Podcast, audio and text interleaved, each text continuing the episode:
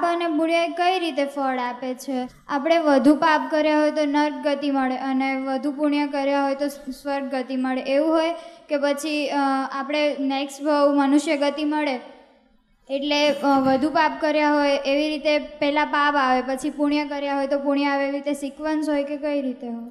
એક તો કહે ને કે વધુ પાપ એટલે શું કે બીજાને નુકસાન કરો ને ઉપરથી ખુશ થાવ કોકને મારી નાખો, કોકની હિંસા કરો. અને ખુશ થાવ, મજા આવી ગઈ મેં. તો નરકે જવું પડે. અનર્થ, હેતુ વગર. અને અમુક આપણે જરા કોઈને દુઃખ થયું એ નાના પ્રકારનું પાપ કહેવાય. અને એમાંય ખુશ થતા હોય તો પછી ચોરી કરે, કંઈ જૂઠ બોલે કોઈકને નુકસાન કરે અને ખુશ થાય. આપણે શું, જો પતી ગયો, કોઈને ખબર ના પડી, તો જાનવરમાં જાય. અને બીજાને હેલ્પ કરે. ના કીધું, માનવતા.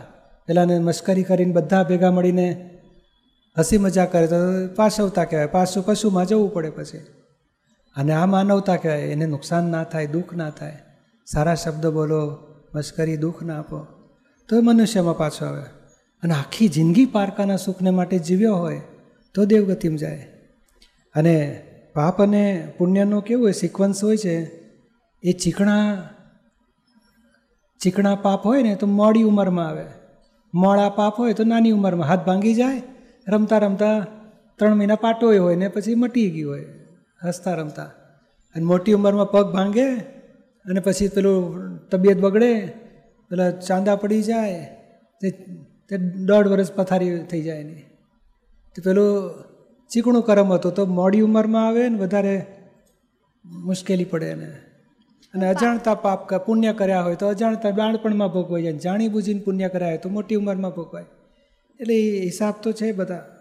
તો આપણે પાપ અને પુણ્ય કર્યા હોય એ આપણે ધાર્યા પ્રમાણે કેમ ના થાય કે આપણે અત્યારે પુણ્ય જોઈએ છે તો પુણ્ય ના વપરાય કે એવું કેમ ના. એટલે આપણે શું કરવું જોઈએ? નહીં તમારે ઇતિહાસમાં કહેશે સિત્તેર માર્ક આવ્યા ગણિતમાં પિસ્તાલીસ માર્ક આવ્યા તો પિસ્તાલીસના વધારવાના હોય કે બીજી પરીક્ષામાં વધારવાનું હોય? બીજી પરીક્ષા હા એટલે આ જિંદગીમાં જે પાપ દેખાય પુણ્ય દેખાય એ બધા ફળ છે. ફળને બદલે નવા બીજ સુધારો. કારણ નવા સુધારો, એટલે શું કહે છે? કોઈને દુઃખ ના આપો. બીજાને કંઈ પણ દુઃખ આપો ને પાપ બંધાય.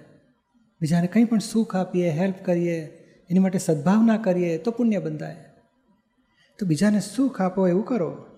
થઈ ગયું હોય એને પ્રતિક્રમણ કરો. અત્યારે કંઈક નુકસાન આવતું હોય, દુઃખ આવતું હોય, ભોગવટ આવતા હોય કોઈના દોષ નથી જોવા પ્રતિક્રમણ કરવા છે.